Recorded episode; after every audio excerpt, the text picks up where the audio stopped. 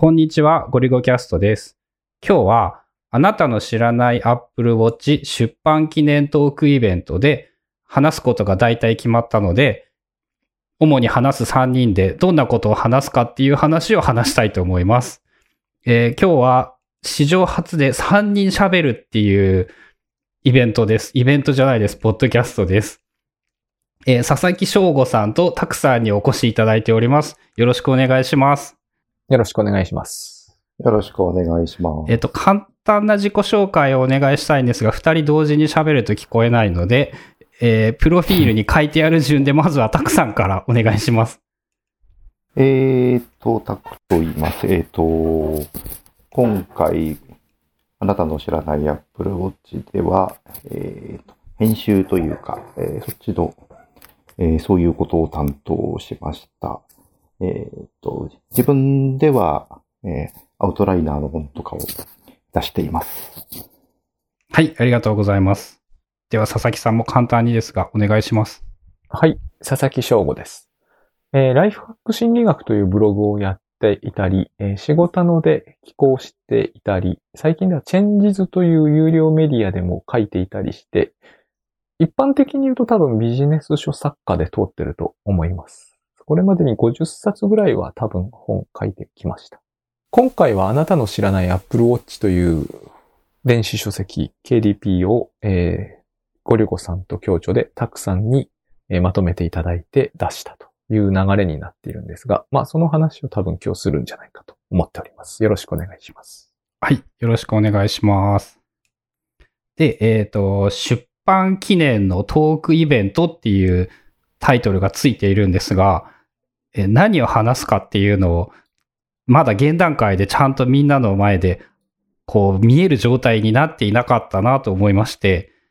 さっき打ち合わせをしました。はい。で、えっ、と、今回、3人が3人とも、みんなでセルフパブリッシングをやったっていうのは、まあ、初めてで、だったんですよね。はい。僕は初めてというか、初めて KDP の本を出したというわけではないけれど、この形、セルフパブリッシングで、えー間に出版社介してないのは初めてですね。はい。でたくさんも今まで何冊も出してるけど、まあ、完全に一人でやっていたので、こう、みんなでやったみたいなのは、初めてという感じですよね。そうですね。えっ、と、今まで数冊セルフパブリッシングで、えっ、と、KDP で本出してきたんですけど、えっ、と、基本的に全部最初から最後まで一人でやっていたので、えっ、と、共同で、えーチームで本を作るというのは初めてですね。はい。で、えっ、と、まあ、新しあ、あなたの知らない Apple Watch っていうのを3人で一緒に作ってみたんですが、僕個人としては当初期待していたよりも割といい成果が出せたのではないかと。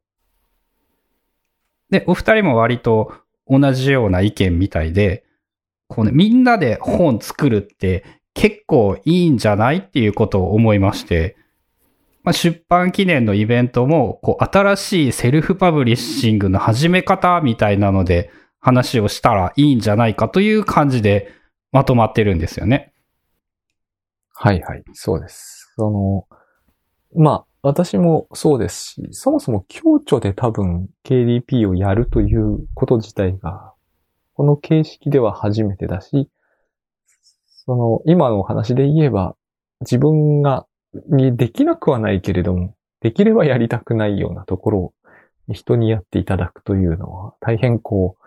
作業の進行という意味ではすごくスムーズだし、効率的だし、いろいろ良かったんではないかと。まあ、その出来上がったものもですね、表紙が結構決定的に良かったかなと自分なんかでは思ってます。そうですね。俺も身内を褒める感じになるのであれなんですが、表紙はすごい良くって、少なくとも俺と佐々木さんとたくさんだったら、あの、表紙作れないですもんね。そう、表紙がない。表紙は素晴らしいですね。表紙素晴らしいです。っていう意味で、やっぱセルフパブリッシングでもうまず表紙作るのが無理だったら、誰かに頼んでしまおう編集するのが大変だったら誰かに頼んでしまおうで、得意なところを組み合わせてやったら、あれ意外といい感じで、みんなも、みんなでいい感じにできるんじゃないかっていうのは思ったんですよね。うん。あの、表紙はその、いわゆる紙の本と違いまして、物がないので中身もいじれないし、見に行くこともできないので、表紙が割と全部の看板になってしまうので、その割に表紙っていうのを KDP で努力して作るのは難しい部分が、私なんかだったらもう字しか書けないですからね。そういう意味で大変助かりました。そういうのはあります。で、今回3人で、まあ、それぞれ2時間のイベントの中で、まあ、順番にちょっとずつ話した後、今後どうしようかみたいなことを話したらな、話せたらなって思ってるんですけど、まあ、一応仮タイトルみたいなものも先ほど決まりまして、僕は、えーポッドキャストを本にする方法。うん。もう1年ちょいぐらい、ポッドキャストをずっとやっていて、経済的にもやりたいこと的にも今のところ完全に趣味でしかなかった。うんうん。これをなんかこう成果につなげるものにしたいなってずっと考えていて、たどり着いた一つの形が、このポッドキャストを本にするっていうことだったのかなと思って、で、まあ結果的に自分が好きなこと、得意なことと、ちゃんとお仕事として成立することができそうになってきた。っていうような話を、まあ、は話せればなって思ってるんですよね。うん。で、佐々木さんが仮タイトル、商業出版からセルフパブリッシングへシフトした理由。ええまあ、あの、非常に、こう、チャレンジングなタイトルだなと、改めて聞いても思いますけど、チャレンジングですね。商業をから、まあ、その、一つ大きいポイントとして、えーっと、商業出版では絶対に外せないポイントとして出版社さんがあるんですけど、出版社さんという存在とともに、やっぱり印刷所さんという存在が絶対になきゃおかしいのがあの商業出版なんですね。紙の本ですよね。そう、紙のパッケージを必要とするから。で、そこにはもう本屋さんとそこへ運ぶ流通ですけれども、まあ取り次ぎさんというんですけども、まあそういう一連のシステムが紙がすられるということから必然的にこう繋がってなきゃいけないものとしてあるわけで、そこからいろんなものが逆算的に発生してくる、もう来ざるを得ないシステムになってて、そこに私はずっと乗って仕事をしていたわけで、乗るのがもう、なんだろう、性格の一部みたいに なりかけているんだけれども、性格の一部。そう、そうなんですね。だから、こういう本は出したくないんですかとか、こういう風な本では出せないんですかと尋ねられたとき僕、割と最近驚いている自分がいて、ああ、そういう本は出ないよなっていう、その、なぜならばそれはシステム的に出しようがないからってんで、そういうのがいいとか悪いとか考えなくなってたんですけれども、その商業出版からこう、どうしてもですね、あの、KDP というものが出てきて、そういうシステムがない世界なんですよね。逆に。うん。紙がないから。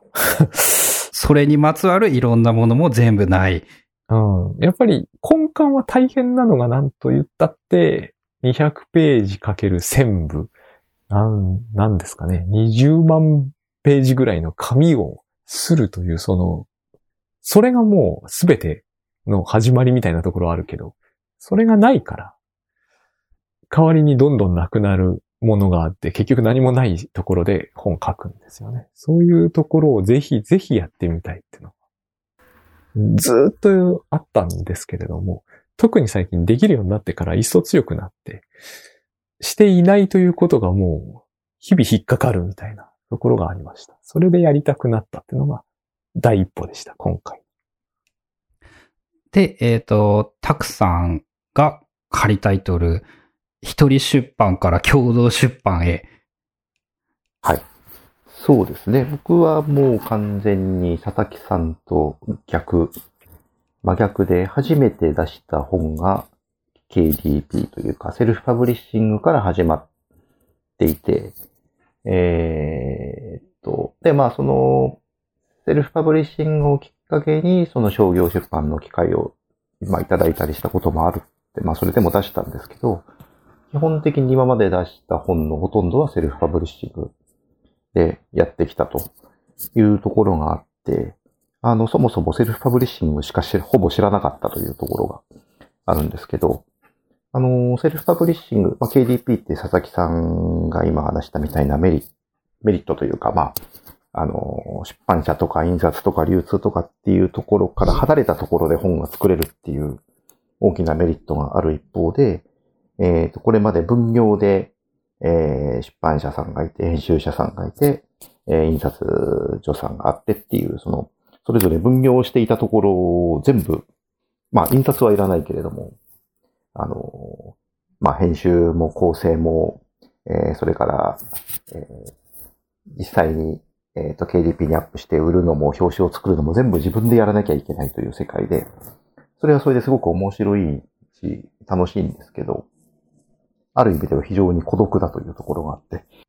まあ、寂しくなりますよね。ずっと一人でやってると。そうなんです。で、しかも、あのー、歯止めがないというか、それはちょっとこう時間かけすぎじゃないかとか、こう、あのー、それは突っ走りすぎじゃないかみたいなことを言ってくれる人もいなくて、相談する相手もいなくてっていうところで。今までって、じゃあ基本的に、こう、誰にも見せずに一人で全部書いて全部終わらせるぐらいが基本だったっすか？いや、もう基本そういう、本とはそういうものだと思ってますよね。うん。だから、いいか悪いかを聞く相手もいないわけですよね。で、そう、それはそれで、まあ、いいんだけれども、ちょっとそうじゃない方法もやってみたくなったというか、あの、人と仕事をするということが、もともと僕人と仕事をするのがすごい苦手なタイプで、あの、まあ、だからこんなことしてるんですけど、じゃあ、でもその自分の、じゃあ、自分にもできる、その人との共同作業って何だろうっていうのを結構考えてたところがあって、で、ちょうど今年の、あの、春ぐらいからちょっとそういう方向の仕事もやってみようっていうので、ちょっとやり始めてたところがちょうどあって、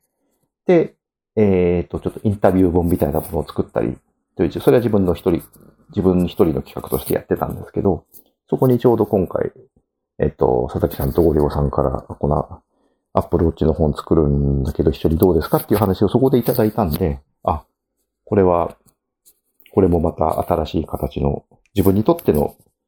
その、今までやったことのない共同作業による出版っていうののちょっと一つ実験というか、そういうものになるんじゃないかなというところで、えー、やったっていうところがあって、ちょっとその辺の話をしたいなというふうに思ってます。そうですよね。みんなして、こうやったことはやっぱ初めてのことだらけだったんだけど、個人的な意見としては、こう一人で全部やるより、だいぶ楽で大変良かったなっていう印象だったんですけど、佐々木さんとかはどうでしたか？そうですね。正直その、本を出すという点で同じだから、似たようなものに思われるかもなんですけれども、全然全く違うので比較のしようがないっていう感じでして、商業出版ととにかく KDP はあまりにも全てが違うので、同じところがあるとすれば、出来上がるものが本であるということだけなぐらい違うんで、どっちが楽とかも、こう、感覚的にはピンとこないんですが、これは大変いいやり方だなと。これで、ある程度、えっ、ー、と、ビジネスになるんなら、今後もずっとやっていきたいし、まあ、少なくともしばらくはやっていきたいかなって思いますね。それは俺も同じようなことを思っていて、あ、これ、これができるなら KDP もっといっぱいやりたいわっていうのはすごい思ってるんですよね。たくさんは編集っていうので、ある意味今回は自分で書いた文章が全くなかったんですけど、その辺は。そうですね。うん、だからその自分で書く、書いた文章がない、自分以外の人が書いた人の文章を、まあ編集、まあちょっと何を編集というの話はあるんですけど、まあ仮に編集と言ってしまうと、そのまあそれを編集して本の形にしてっていうところを担当したんですよね、今回。で、それもまた初めての経験で、あの、人の、人の書いた、まあ今回はまあ一応そのトークが元になってるんですけど、その自分が書いたんじゃない文章を編集する。でも自分が書いたんじゃないから、こう、全面的に直すことはできないし、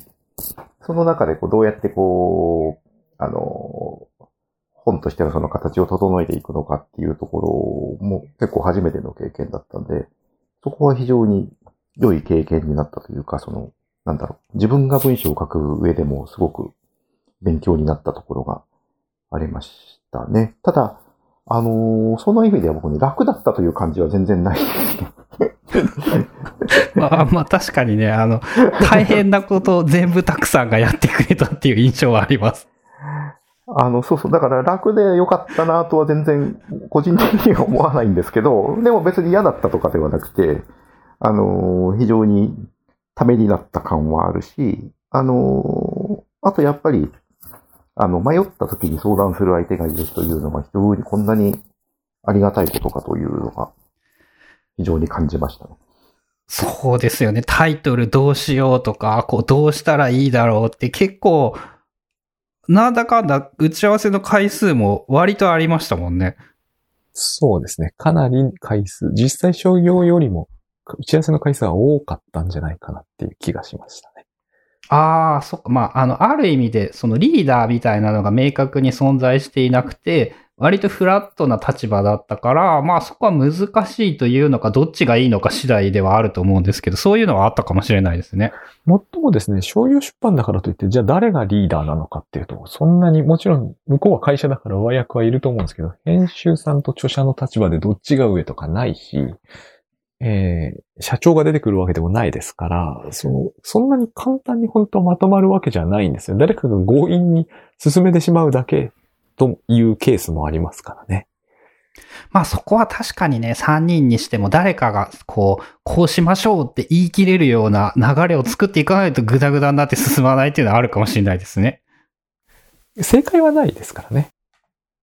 その意味ではでも、ぐだぐだにはならなかったですよね。うん。あの、誰もリーダーシップをそんなに取らなかったけど、ぐだぐだにはならなかったっていうのも非常にこう、面白いなというか、まあ、やっぱ3人ぐらいだから、ある程度話が合えて、かつ3人ぐらいだからかなって気はしますね。これが7人ぐらいになるとダメでしょうね、このパターンでは。無理でしょうね。うん。まあ例えば今のこの個人的にいいと思っているポッドキャストで誰かと喋ってそれを本にするっていう方法だったら、まさに今の人数で喋っている人2人と編集やってくれる人1人の3人とかだと、立場的にもやり方的にも一番バランスはいいかもしれないですね。うん。多分、これに、えっ、と、普通の商業だと、まあ、実際加わってるんですけど、表紙を作る人と、タイトルを決める人と、あと、営業さんという人が入ってくるはずなんですよね。そうですね。営業みたいな人が、まああの、KDP だったらやっぱいない方がいいのかな。うーん。正直僕は営業というものをやったこともなければできそうでもないので、どっちにしてもよくわからないというのが本当のところなんですけどね。そうですね。多分、あの、み、みんなして大して向いてない職業なので、やるとしても何やったらいいかわからんから。ただ、マーケティングとは確かに違うところで、出版社のさんの営業というのは本屋さんに持っていくっていうお仕事ですからね。それはやっぱりないわけですよね、この世界には。そうですね。まあそこはだからやっぱりコストがかからなくて済む分、著者編集者の取り分を大きくできるっていう、まああの KDP 始まった時から言われているメリットですよね。そうですね。あとはその取り分多いから、えっ、と、別のことができるっていうことなのかな。あと私がこう、商業と違って、これは良くも悪くもすごく違って、まあ、さ、トータルで見るとこれは心理的に楽だなと言えるのが、本屋さんに並ばないという、これが実はいいんですよね。で、並ばない方がいい。いいですね。並んでしまうと、最初は、それはやっぱりこう、並ぶことそれ自体が嬉しいっていうのがあるわけですよ。でも、並ぶことが仕事になってくると、もうですね、こう、平置きになった瞬間に、ゾワッとくるんですよね。あ、やっちゃったかなとかで、あるんですよ。え、その、こ、怖いみたいな感覚ですか？いや、あの、例えばですね、結局もう、もう完全にその頃にはタイトルからしてそうなんですけど、自分の手を離れてしまっておりまして、例えばこう、色合いという意味でも黄色が流行っているであろうみたいなそういうのがあったりするわけですよね。表紙作る方には。黄色が流行っているわけだから、えっ、と、黄色なんだけども、ちょっと青を入れて目立たせようみたいな、そういう戦略も出てくるわけですよね。でも実際にはなぜかその時になってみると、ほとんど白しか流行ってないみたいなことが起こるんですよ、実際にね。その時に自分の本だけ黄色っぽくて青みがかってると変なんですよ、すごくね。そういうのをね、見た瞬間に、しかしそれは自分の本にしか見えないんですよ。誰が見てもそうなっちゃってるわけですよ。僕はノータッチなんだけど、僕が全責任を負ってるみたいになっちゃうわああー、紙の本というか本の印象はそうですね。実は編集がやってることめっちゃ多いけど、あの、全部著者がやってるように思われるっていうのはあるかも。そう、表紙なんていうのは全くそう、そのパターンで、ありがたい面ももちろんあるんだけれども、表紙に関しては1%も自分は関与できてないけど、全責任は私にあるみたいになっているのが、もう、ああ、やっちゃってるなっていうのがもう結構耐え難いものを感じたりしないわけではない。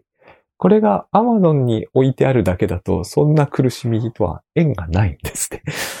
ああ、アマゾンだと平置きされないからってことですか？え、Amazon だったら条件、条件次第でどんどんどんどん本は、並んで置かれてる本は変わっていくし、明瞭に本屋さんの中でのもう競争ってのはもうその置かれてる瞬間にも始まっているわけですから、もう自分のがこう、いかにも売れてませんみたいなポジションに入っていたりするのは、もう見る見る明らかで、でも見ずにはいられなくて、辛いわけですよね。いろんな意味。例えばアマゾンだともう何位っていう数字出てくるんですけど、それは違う。正直言って、あれはですね、その、まあ、ある意味確かにそれはそうですけれども、やっぱりこう、そうだな書店はそうやって消えていくわけですよね、売れない本は。要は。消えますね。うん。約3週間ぐらいで消えるんですけども、やっぱりその消えるロー、コースに乗っかっている感じで、確実に消えていく。その後はもう一切存在しなかったものになっていく。あのね、感じはね、本当に嫌なもので。Amazon は確かに順位が暴落していくけど、打つ打つ手がないわけじゃないですし、諦めなければ。ああ、まあ、なくなりはしないですよね、なくなり少なくともはしない。。だからいろんな意味でね、やっぱり Amazon の方が自分の精神衛生上は実はいいんですよね。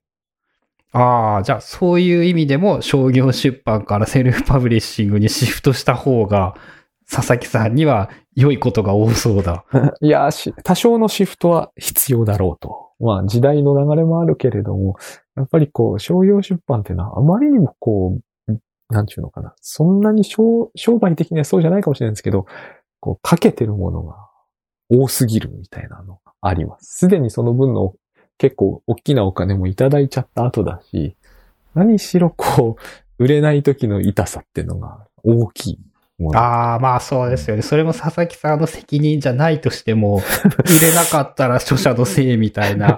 他の誰の名前もそこにはないと言っていいようなもんですからね。うん、そうですね。今回の本とか失敗してもせいぜい3人、4人ですからね、困るのは。うんまあ、そう。で、まあ、なんていうのかな。本当のところ損害っていうのはあんまり与えてない感じで済むんだけど、こう出版社って、出版っていうのはそうはいかないかなっていうのもあったりしますね。でも商業出版、たくさんの商業出版をしてきた佐々木さんならではのあれですね。そうですね。僕はでも著者としてしかこれをやっていないからね。やっぱり全部が著者目線なんですけど、著者目線としてはこう、えー、退場を迫られてる感っていうのは結構辛いんだよなっていう。日本語にすると結構辛いですね。退場を迫られてる感っていうのは。それが非常に自分の中ではしっかりとあるんですよね。そして、割と売れてる時ですらこういうのは起こるし、売れてる時は売れてる時でやっぱり非常にこう強い恐怖感にさらされるんですよ。あの、売れなくなってきたっていうのがやっぱり目に見えてわかるんですよね、あの世界は。そういうふうにできちゃってるんです。いつかは必ずある程度で止まりますよね。そうですね。よほどのでない限りは、いつか必ず退場迫られるんですよね。だから、後味が良かった本ってほとんどない。あ、全部が、その、なくなって終わっているから。そう。それに、やっぱり本というのは原則書釣りで終わるものなんですよね。よほどの著者さんでない限り、原則は書釣りで終わるものなので、退場を迫られる本の方が圧倒的に多いんですよね。これはうまくいったってのはほとんどないわけで、で、いずれにせ、どんな本でも基本は退場を迫られて終わるわけですから、本当はね、後味のいい本って少ないんですよ。そうやって考えると確かに Kindle の場合、アンリミテッドとかなんてもう、あの、古い本普通にいっぱいありますもんね。そうですね。本来もともと紙もそうだったんですけど、今は本当にこう、あの、新陳代謝が異常に早いので、この感じが、えー切実にきますね。うん。それを考えると Kindle で出しておけば細く長くで、今回のやつも Apple Watch 新しいの出たら、ちょっと順位とか上がって売れたりとかありましたもんね。そうですね。これはね、やっぱりいろんな意味で、割とこう、安心感がある。つまり、棚の制約から解放されてるということなんですよね、これは。うん。まあ、そこも商業からセルフへっていうやつですよね。そうですね。これは一つありますね、はっきりとね。棚の争いにずっといなきゃなんないっていうのは、やっぱり避けたいかなとは思ってますね。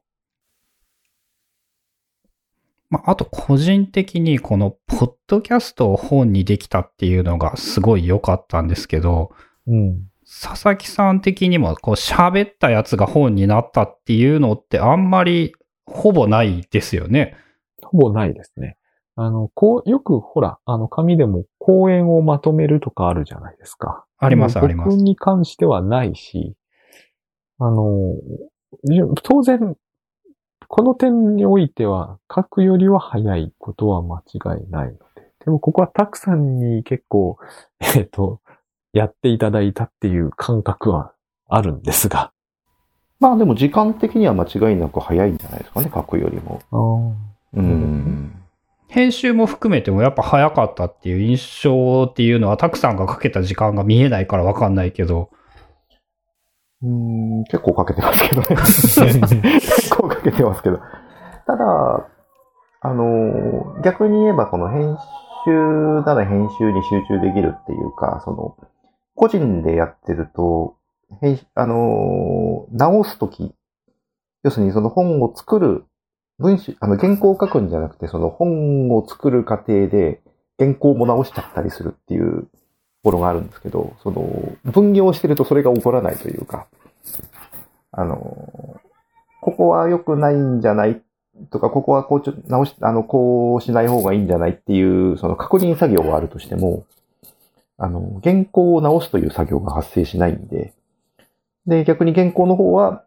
あの、原稿の方で作業をやってあるので、そういう意味では多分、早いですよね、きっと。多くの場合。それはいいですね。こう俺的には本当多分前もポッドキャストで言ってたと思うんですけどね、この本にするためにポッドキャストを始めるでもいいんじゃないかぐらい、こうこの方法は自分の趣味とやりたいことと一致していて、一定以上の成果が、まあ少なくとも出たと言えるので、本当ね、真似してほしいというか、なんかジャンルとして広まってほしいって思ってて、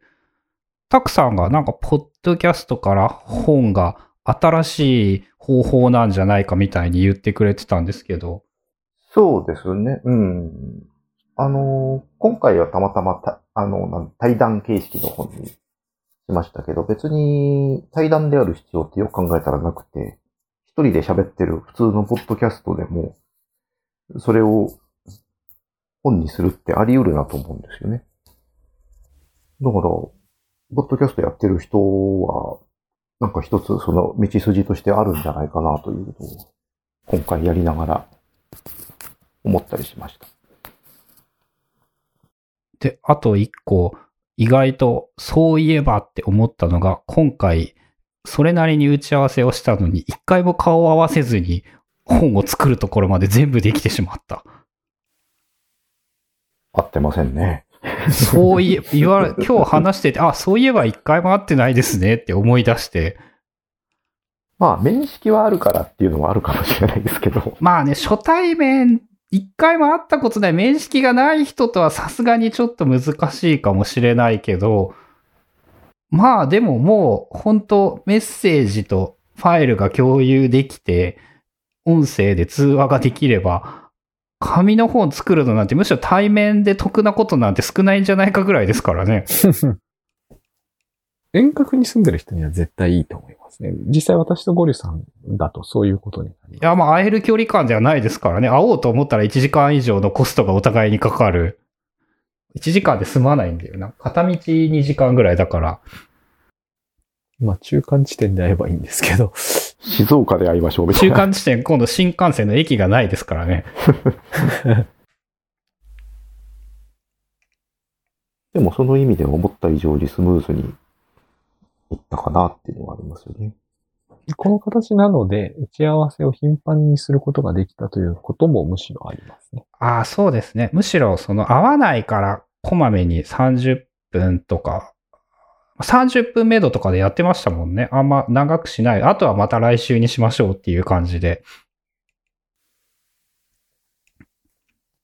その辺ですね。その辺が、あの、かなり幅広く、かつ手軽にやることができると。もうこれも結構言われてきていることではあるんですけどね。そうですね。多分、もう10年前から言われてたことなんだけど、やっと、こう、普通にできる環境が整ったっていうか。そうですね。実現性が高くなってきたという、なんかみん。なして違和感なくやれたっていう感覚はあって、そう思いますね。そうですね。その辺の、こう、どういうことがやったのかっていうのとかも、もうちょっと詳しく話せたら良いですね、そこは。はい。はい。ということで、えー、まあ大体いい時間になったので、最後に一言ずつまとめみたいな感じのことをお話しできればなと思うのですが、えー、たくさんから一言よろしいですか？まとめ。まとめ。今回やってみて思ったのは、その、なんかこう、先入観にとらわれないで、その人との分担の仕方とか作業の進め方とか、今いろんな、なんか可能性があるんで、あの、なんか先入観にとらわれず、やってみると結構、なんか新しい可能性がいろいろ開けてるんだなというのを改めて思ったなというところですね。なんか他にもいろんなやり方があり得るんじゃないかなと逆に思いましたけどね、今回。そうですね。まあ別にこれは一個のサンプルであって、なんかいろんなやり方っていうのは個人レベルでできることはめっちゃ増えそうな感じはありますね。確かに。よかったなと思いうん、それは良かったですね。お互いにみんなして。みんなして良かったなって言えたのが一番良かったですね。そうですね。うんそうですねそれは本当そう思います。はい。ということで、この続きは、えー11月2日土曜日、コワーキングスペース、茅場町、茅場町？茅場町茅場町小江戸っていうところで、出版記念トークイベントとしてお話をしたいと思います。まあ、あとその後懇親会も皆さん参加されるんですよね。はい。であれば、一緒にお話ししたりもできるので、僕は今回ちゃんとホテルも取って準備万端なので、ぜひともよろしくお願いします。はーい。はい。ということで、はい。今日は、えー、佐々木さん、佐々木翔吾さんとたくさんにお越しいただき、あなたの知らない Apple Watch 出版記念トークイベント、えー新しいセルフパブリッシングの始め方っていうことについてのお話をさせていただきました。えー佐々木さん、たくさんありがとうございました。おめでとうございました。ありがとうございました。